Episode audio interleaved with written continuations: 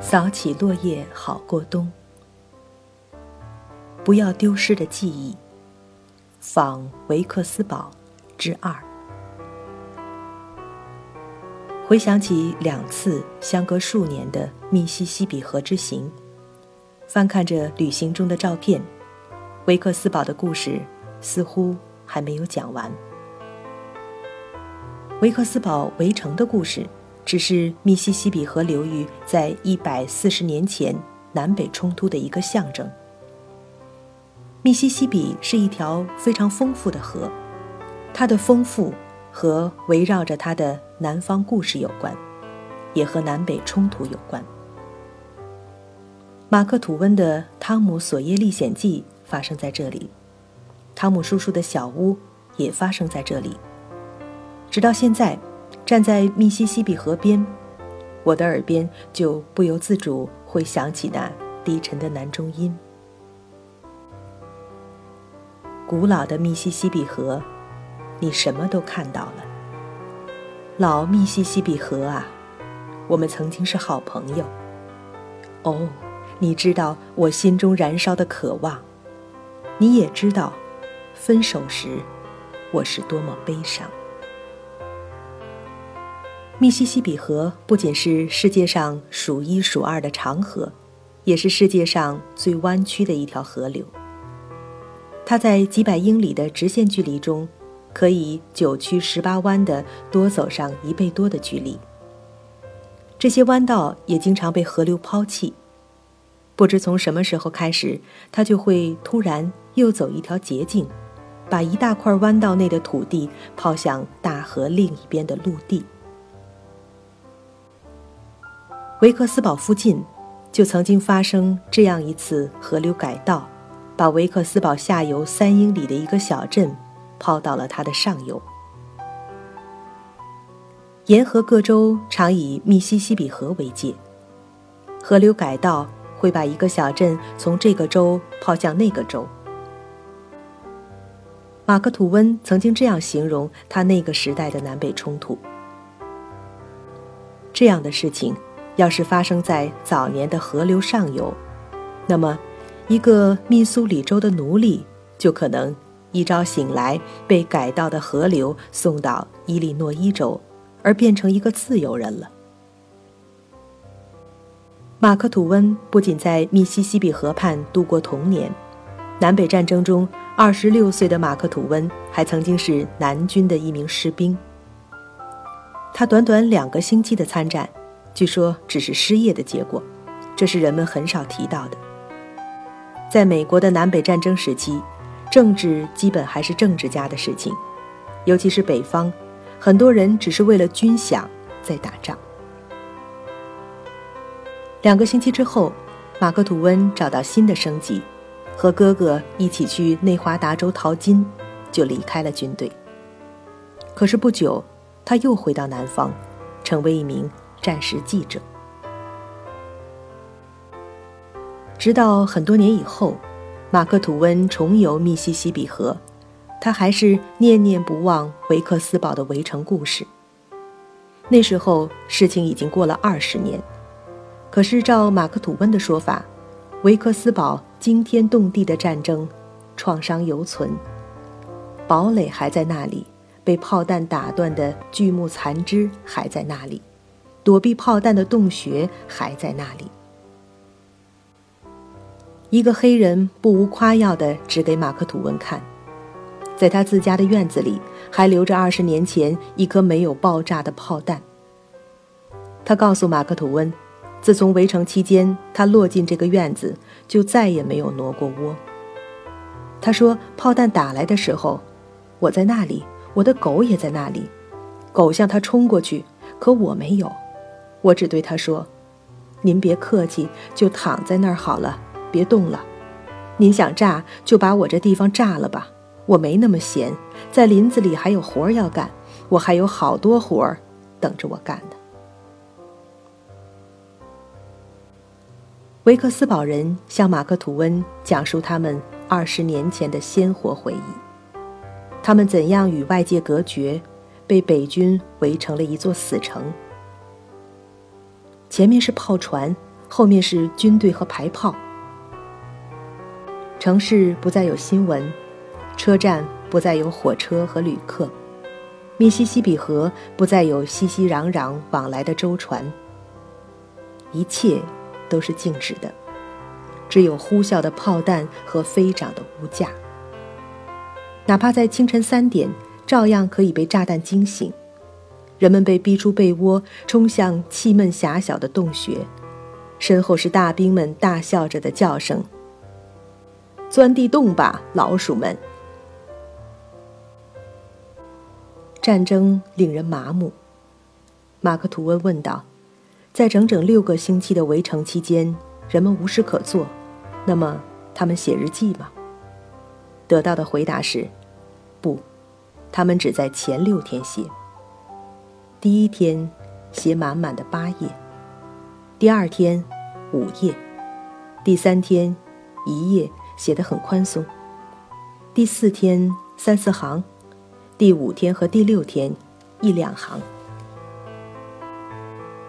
第七天日记中断了。恐怖的维克斯堡战争生活已经变得平常。维克斯堡看到了战争的一切，陆战和水战都一一挨过去了，围攻、地雷、袭击、败退、炮击、疾病、俘虏、饥荒更是家常便饭了。周日的弥撒照常举行，一开始人不多，渐渐就多起来。当炮弹呼啸着从屋顶飞过，一切静止，鸦雀无声，人们活像是在参加一个葬礼。然后有人发出一个声响，弥撒就继续下去，爆炸声和风琴赞美诗的声音一起响起来。七月四日，维克斯堡因弹尽粮绝而投降，生活似乎恢复了常态。可是，在常态的掩盖下，维克斯堡人已经被改变了。他们不只是不再庆祝七月四日这个国庆节，还有各种无形伤害隐藏在内心深处。我记得最惊心的那个故事，一个维克斯堡人对马克·吐温说，战争中的一个礼拜天，他从教堂走出来，遇见了一个阔别已久的朋友。在这非常时期相遇，感慨万千。他热烈地握着老朋友的手，一边说：“今晚轰炸结束，你到我那个洞里去，我弄到一瓶原装的威士忌。”那时的威士忌像金刚钻一样昂贵。话音未落，一颗炮弹飞来，弹片削去了老朋友的肩膀，他握着的手还没松，肩膀就一下倒挂在他手上。从此，他再也不得安宁，因为他清楚地记得，在那一瞬间，他脑子里下意识地出现一个念头：这酒是省下来了。此后二十年，死死纠缠他的，竟是这样一个问题：我怎么会如此卑劣？我怎么会冒出这样的念头？他此生都休想安宁了。还有多少维克斯堡人，内心再也无法安宁？在马克·吐温重访维克斯堡的时候，联邦政府已经建立了第二个纪念碑，纪念佩贝尔顿将军代表维克斯堡向北军的格兰特将军投降。那是一个金属纪念碑，第一个大理石纪念碑已经支离破碎，就像维克斯堡深深隐藏的内心。马克·吐温也拜访过我们今天见到的那个国家公墓，几千名保卫维克斯堡的南军将士，除了少数几个被误认的外，都没有归葬入这个公墓。那时，大门上方为埋葬在这里的北军士兵刻有这样的文字：一八六一至一八六五年，一万六千六百名为国捐躯的英魂，在这里安息。马克·吐温离去后，又是一百二十年过去了。我们来到这个公墓的时候，被埋葬的灵魂依旧，门楣却已经无存。在今天的夕阳下，我们看到有好几块墓碑已经长进了大树的树身和老根。当年马克·吐温看到的时候，那还是一棵年轻的小树吧。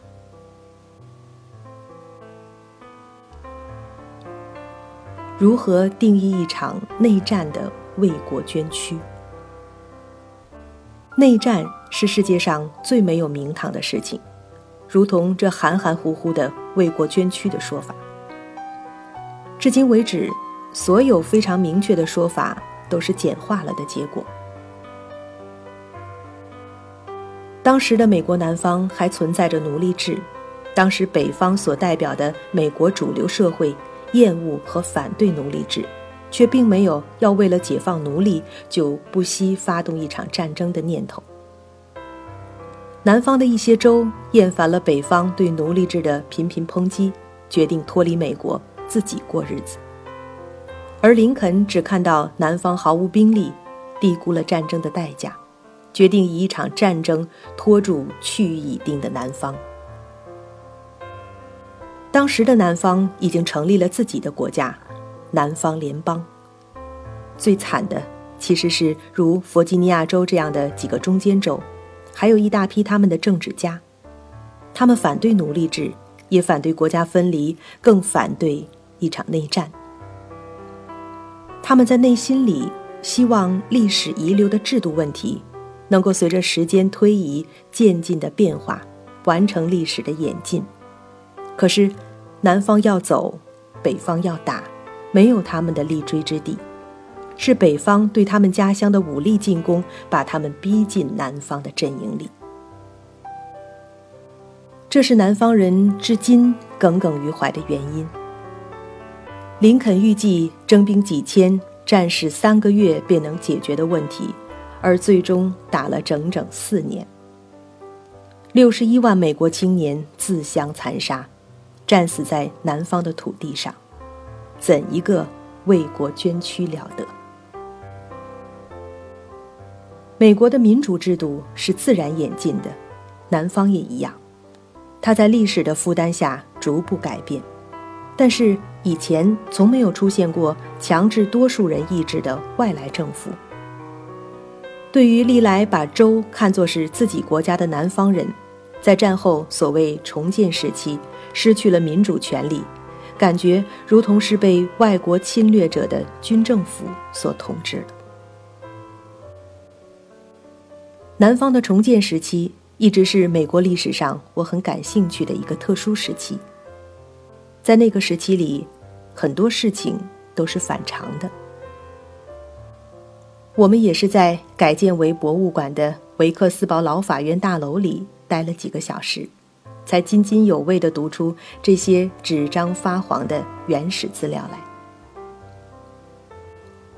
我们是第二次来这里了，几年前就来过一次。那是个门可罗雀的博物馆，还是原来那个工作人员卖门票，他给自己营造了一个很有历史感的环境。一个小小的角落，悬挂照着老式灯罩的白炽灯，昏黄的灯光下，有一只精工细作的古董收银机。咣当一声，我们的门票钱给收进了这只美丽的古董。我们相视而笑，他也笑了。他还是瘦瘦的，戴着眼镜。没有访客的大多数时间里，就是捧着一本历史书在那里入神地看。门外他收养的那只带着黑色条纹的灰色野猫还懒懒地守在那里。那里的陈列手段是最原始的，限于空间的局促，所有的陈列品都拥挤地塞满了陈旧的老式玻璃柜，可是那些资料却是难得的珍贵。例如，在那里有一张这样的手书通知，是一八六五年八月十一日，维克斯堡投降整整两年之后，由占领维克斯堡地区的军政府给临近小城吉布森港的一位女士发出的通知。原信是这样的：布莱斯科太太，您据此被通知在明天上午十点到我处进行对联邦政府的效忠宣誓，否则将被作为政府的敌人起诉。路易斯·尤科，联邦军队上校司令官。在历史记载中，这名布莱斯科太太最终拒绝了忠诚宣誓，结果进了监狱。当时所有的南方人被要求做出忠诚宣誓，这也正是这场宣布目标为解放奴隶的战争掩盖着的实际上的反分离内核。虽然相对于许多其他国家对叛乱敌方的事后杀戮，一百四十年前的美国联邦政府要求南方民众做的签署效忠书、忠诚誓言是相当温和的措施，可是对于南方人来说，终是一个难忘的耻辱。战事发生在南方，维克斯堡投降虽然蒙羞，却远不是最糟糕的结果，因为整个南方已是一片焦土。就是在维克斯堡地区，它的整个经济体系也和南方其他地区一样被彻底摧毁了，原有的法治系统也被破坏了。当时北方来的临时军政府控制了一切，南方人一度失去很多习惯了的自由，就连举行葬礼也必须取得军政府的批准。在这个老法院博物馆里，就陈列了一张一八六五年三月二十四日由维克斯堡的联邦军政府发出的葬礼批准书。黑人奴隶被突然解放了，可是他们也同样经历了一段异常困难的岁月，因为他们突然失去了住处和谋生的手段。假如制度的转变是和平的，那么庄园经济还在，前奴隶就可能转化为拿工资的雇工，而慢慢适应自由谋生的生活，逐步改变自己的处境。可是战争彻底毁去了南方赖以生存的庄园经济，庄园主们在战后普遍变为赤贫，已经根本没有能力提供任何工作机会。由于解放奴隶的战争目标是在战争中途切换而来的，联邦政府并没有为这些被突然解放的奴隶之生计做出安排。虽然在维克斯堡的华盛顿街和格罗富街的转角上象征性地开设了全美国第一家由黑人开设的银行，可是大量的南方前黑奴的生活由于南方经济被摧毁而陷入了前所未有的绝境。同时北方也有大量的投机商人乘南方之危，主要是趁经济的失序前来捞取非常利益，使得在重创之下的南方经济遭受了最后一击。从此南方出现了背地毯包者这个词，地毯包是当时能够找到的最大的背包，是南方人以此讥诮那些来自北方的投机商人，背着能够装下地毯的最大的背包来装走他们从南方搜刮到的东西。一度这个称呼成了北佬的代名词。踏着嘎吱嘎吱的木楼梯，我们上了老法院博物馆的二楼，它的一大部分今天还是维持了原来法庭的原貌。这个大楼本身就是战争的一个见证。这个法庭最早是在一八五九年六月开庭的，当时整个建筑物还没有完工，法庭的大厅里只安放了一些简单的木头条凳。围城期间，法院楼本身被炮弹击中，当场打死了四个密西西比第五步兵团的士兵，还伤了十几个人。在维克斯堡围城期间，这里主要用来关押北军战俘。在维克斯堡投降之后，法庭在很长时间里被联邦军队占用。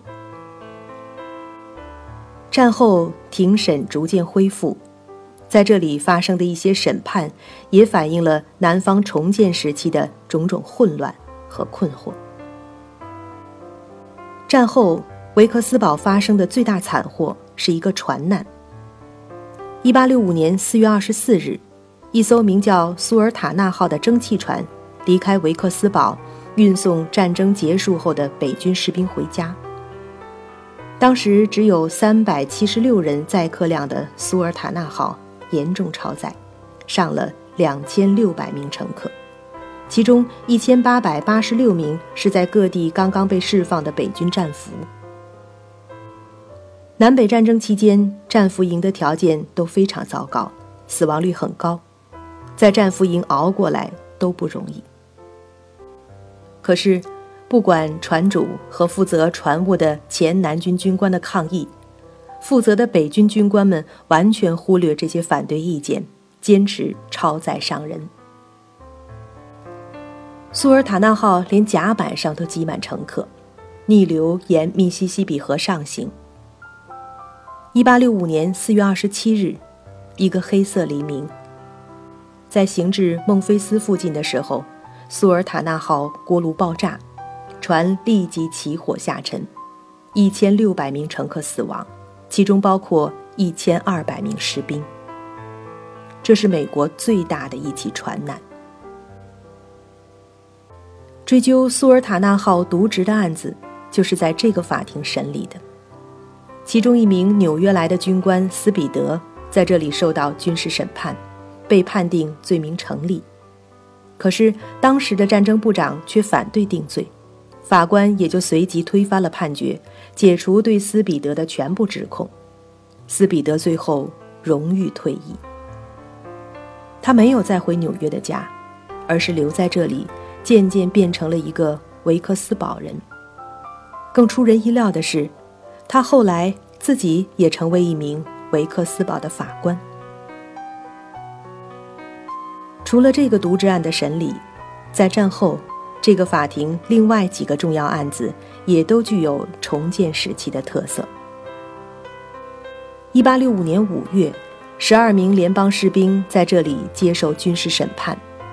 他们被指控谋杀了维克斯堡的一名前庄园主的妻子库克夫人。最后有数名士兵被定罪。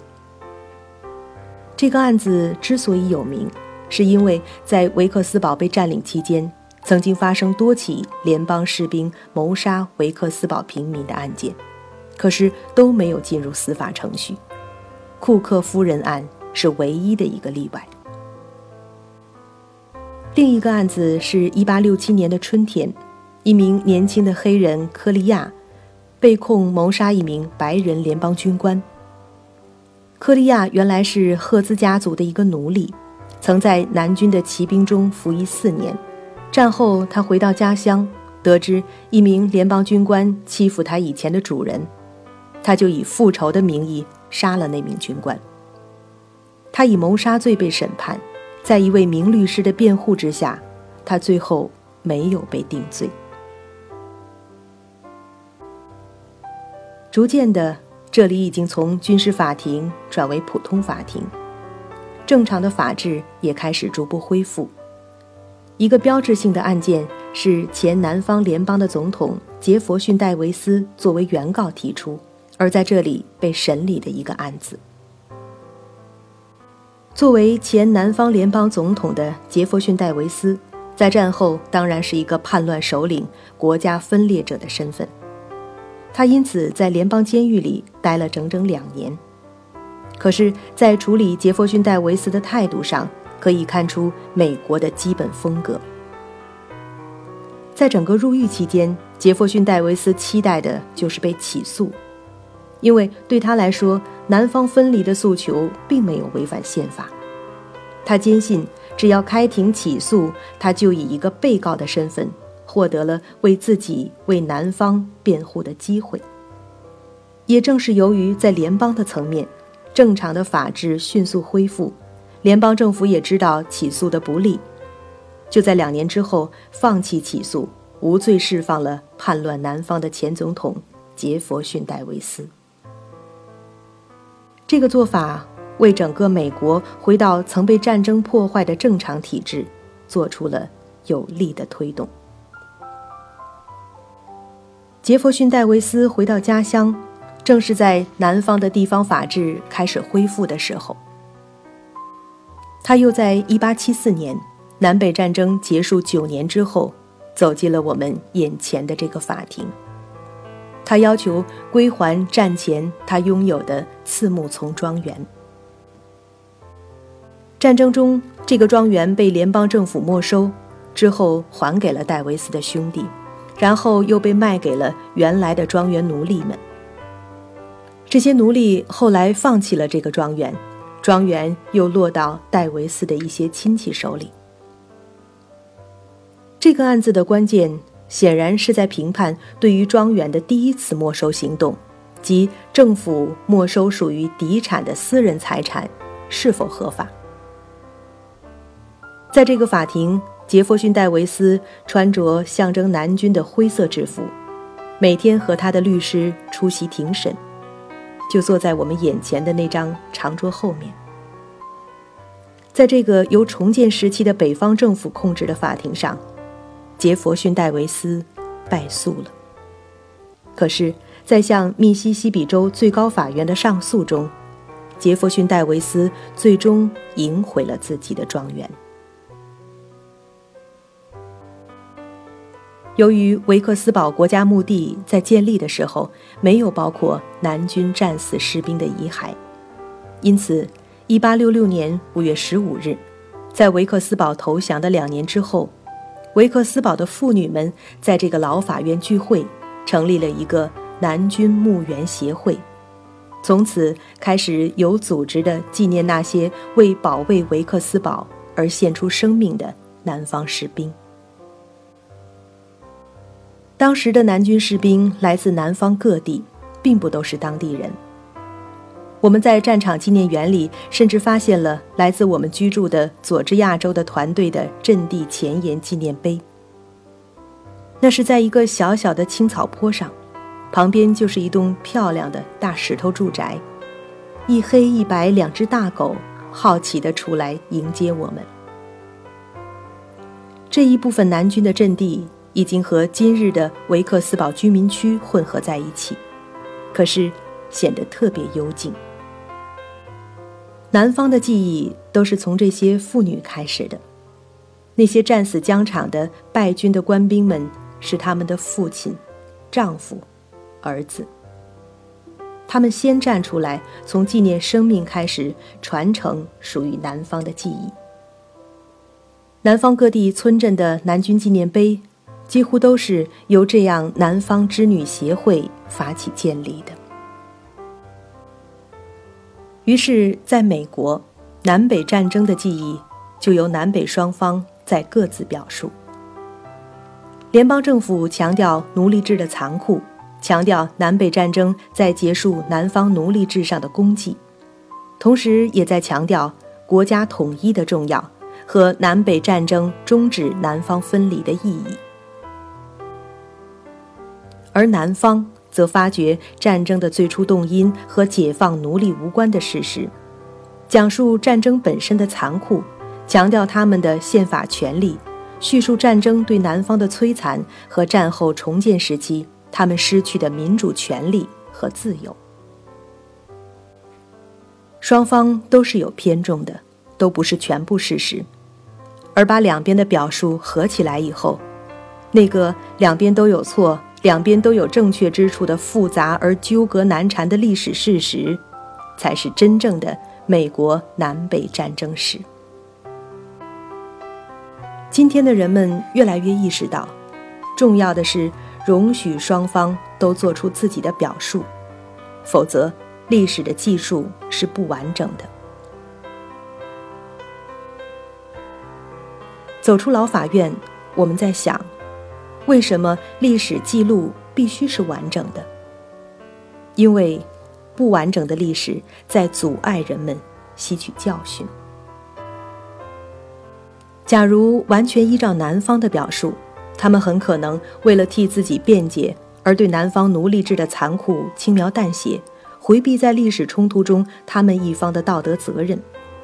而假如完全按照北方的表述，南方承受的巨大战争灾难也可能被忽略，使得今后的美国对内战的灾祸缺少反省。今天所有的历史细节都没有遗失，尽管联邦政府和南方技术对南北战争的结论性论述有着很大的差别，可是美国历史不是抽象的结论，而是浩瀚书卷一字字记下来的一个个地区、城镇、家庭、个人经历的历史细节。通过这些细节，美国人开始明白，当年他们无力阻止的这场战争，不论是南方还是北方，都深陷在他们各自的历史局限之中。可是这些细节所描述的伤害和教训，却可能阻止新的国内矛盾激化，阻止一次次新的内战发生。他们从自己的表述中看到了对方的错误，他们也从对方的表述中看到了自己的历史误区。维克斯堡坐落在密西西比河边，那是一个有着大河湾的老城。他们绕行在一个个高坡上，从不同的角度细细打量那古老美丽的河流。巧的是，那天下午刚好有一对祖孙也在走我们游览的路线，就像是一个经久的隐喻。每次爬上一个山坡，我们总是看到这一老一少先我们一步，迎着和煦的风坐在坡上，老人在给孩子指点。北老就是从那里围了过来。维克斯堡人就这样在一代代讲述他们被围城的故事。